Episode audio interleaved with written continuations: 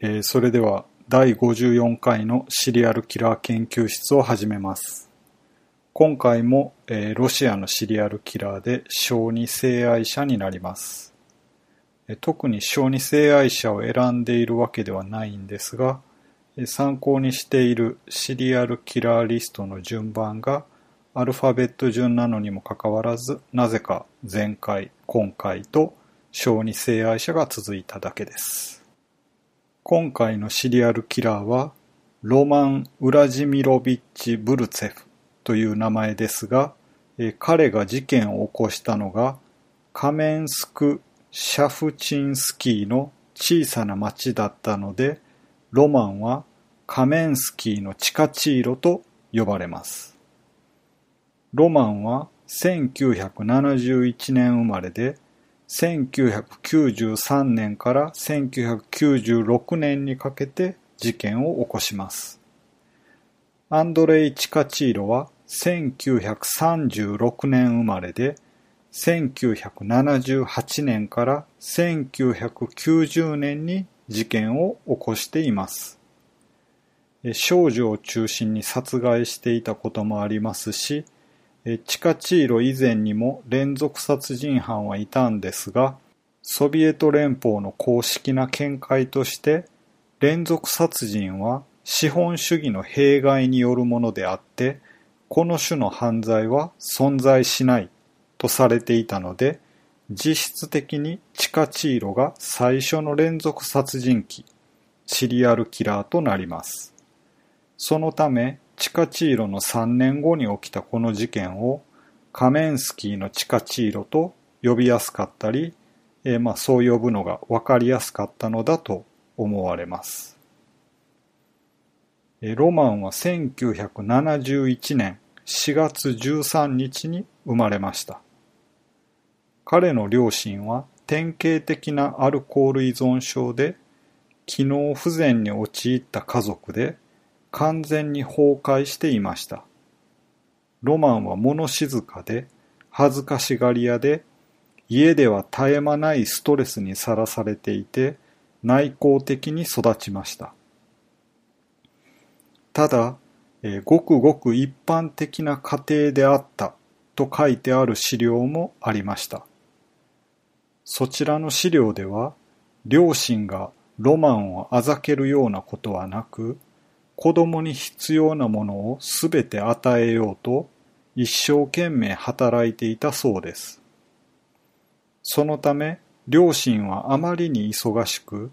ロマンは両親とあまり会うことができませんでした。それが彼の成長に良くない影響を与えたと考えられています。と書かれていました。どちらの説が正しいのかは分かっていないようです。僕が読んだ資料では、どちらの家庭で育ったのかは、真実はロマンだけが知っています。と書かれていました。1984年、ロマンが13歳の時に12歳の少女を地下室に連れ込んで服を脱がせようとしました。少女が悲鳴を上げると非常に幸運なことに用務員として働いていた女性の耳に届きました。彼女が地下室に現れて少女を助け出したので犯罪は防がれました。警察に通報されたので、ロマンは警察の非行少年リストに登録されました。リストには登録されましたが、彼は将来殺人鬼になりそうなやばい雰囲気はなく、警察からマークされるようなことはありませんでした。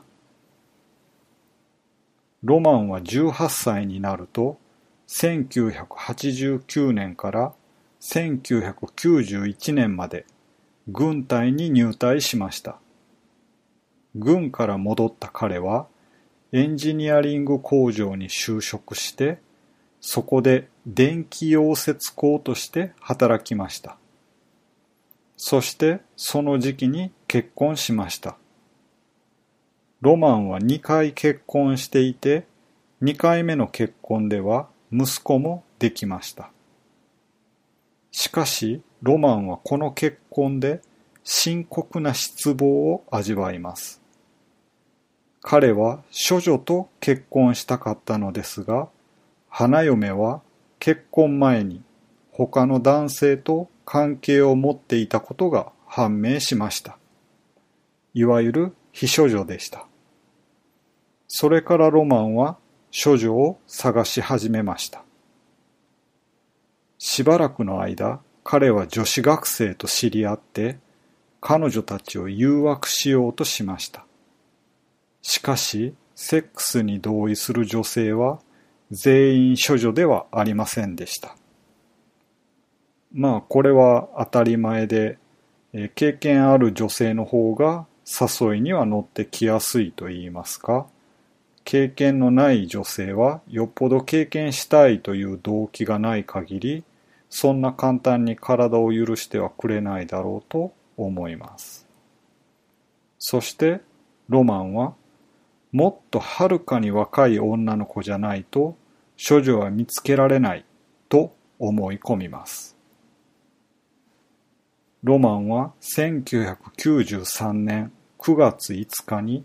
最初の殺人を犯しました。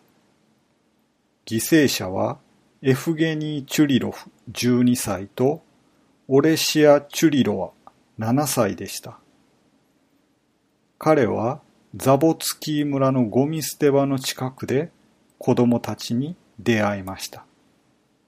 彼は少女をレイプしたかったので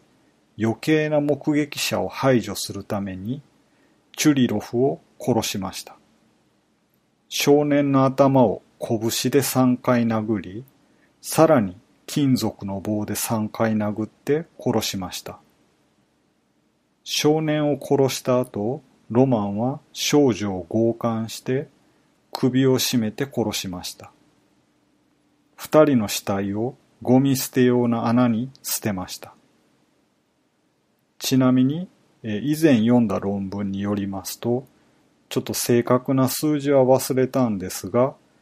首絞めセックスではコカインの約10倍の快楽物質、いわゆる脳内麻薬が放出されるそうです。しかも、あまりに強烈な刺激は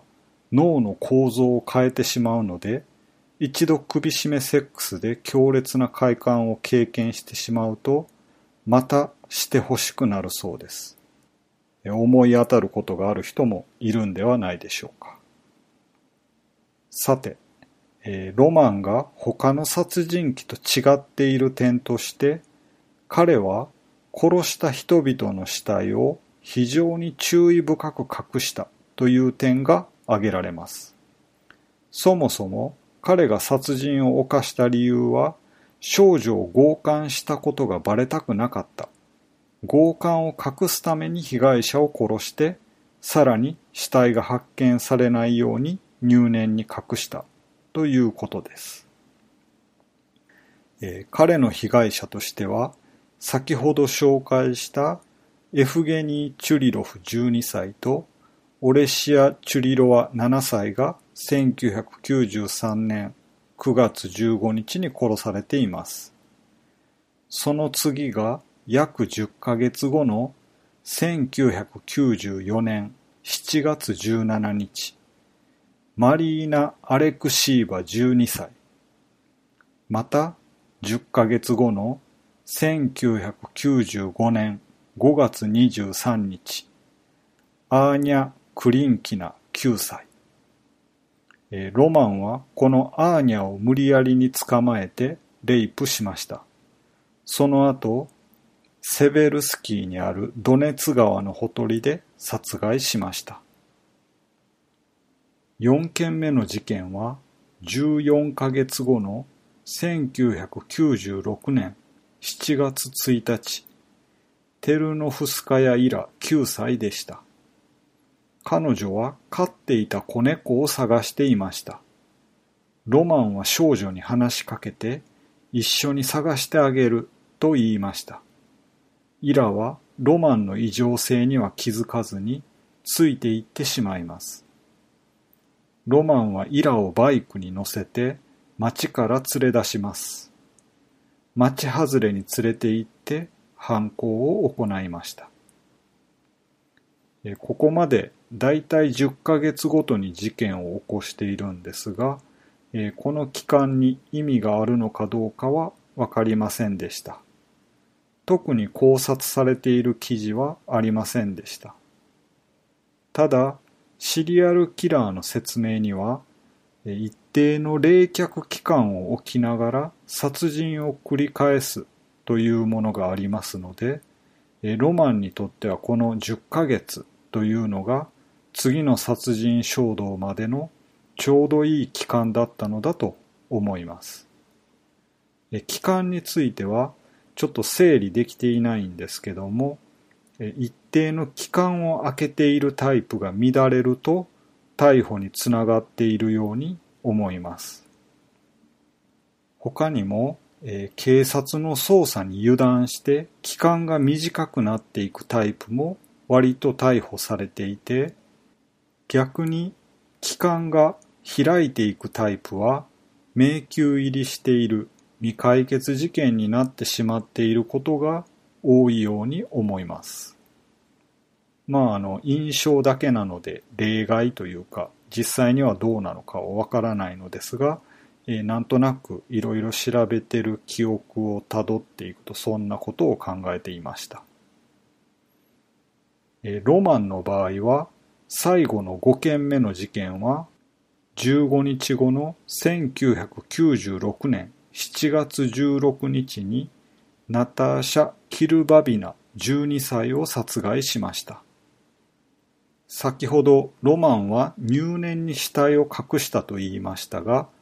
えー、抜けているところがあって、えー、5件のどの事件かはわからなかったのですが、少女を殺した後に近くに住む年配の女性にスコップを借ります。そのスコップで穴を掘って死体を埋めました。そのため、その女性は不審者であるロマンの容姿を詳細に警察に話したそうです。さらに、遠くまで引きずっていくことができなかった少女の死体があったようで、その死体もロマンの検挙につながったようです。別の資料では、最後のナターシャの事件と特定していました。ナターシャは12歳だったので少し体が大きかったんでしょうか。遠くまで引きずっていけなくて近所の老婆にスコップを借りました。ナターシャを埋めた後、そのすぐ横にスコップが捨ててあったため、すぐに死体が見つかりました。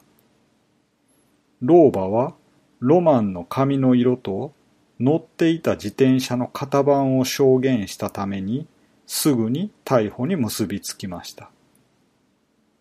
ちょっと他の資料に比べて詳細に書かれすぎているので、もしかすると少し創作が入っているのかもしれません。最後の事件から1ヶ月後の1996年7月17日、ロマンは逮捕されました。彼はすぐにすべての殺人を告白して、処女を犯してみたいという願望から少女たちをレイプして、その性犯罪が発見されたくないという理由で殺人を犯したと証言しました。しかも彼は強姦がバレたくないという理由だったので、殺人は不本意だった。殺したくはなかったんだ。と証言したそうです。非常に身勝手な理屈だと思います。先ほどのその10ヶ月という期間は、殺人衝動というよりは、この性欲の充電期間、再び処女を犯したくなるのが10ヶ月だったように思います。えー、アレクサンダー・ブハノフスキーを中心とした精神科医のチームによってロマンは正常であると診断されました。ロマンは最初の殺人を犯す前にエロティックな映画やホラー映画を見て少女の鼻と口を手で押さえて窒息させて楽しむというインスピレーションを得たと証言しています。そして1997年2月19日、ロストフ地方裁判所は彼に銃殺隊による射殺での死刑を宣告しました。しかし1997年4月にモラトリアムが導入されました。このモラトリアムというのは厳密には死刑廃止ではなく一時停止のようです。しかしこのモラトリアムを受けて1999年に終身刑に減刑されました。彼はペルミ地方ソリカムスクにある特別な強制コロニー、別名ホワイトスワンと呼ばれる刑務所で今も刑期を務めています。ロマンはロシアのバーチ財団というところに手紙を書いて薬の援助を求めました。というのも、その地方の医療センターには必要な薬が必ずしもあるわけではなく、数も限られていたからです。彼は痔、あお尻の痔です。あと、えー、前立腺炎、ビタミン欠乏症、静脈瘤、足と爪の心筋、いわゆる水虫ですね。など、たくさんの病気を患っているからだと手紙に書いていたようです。以上でロマン・ブルツェフの研究発表を終わります。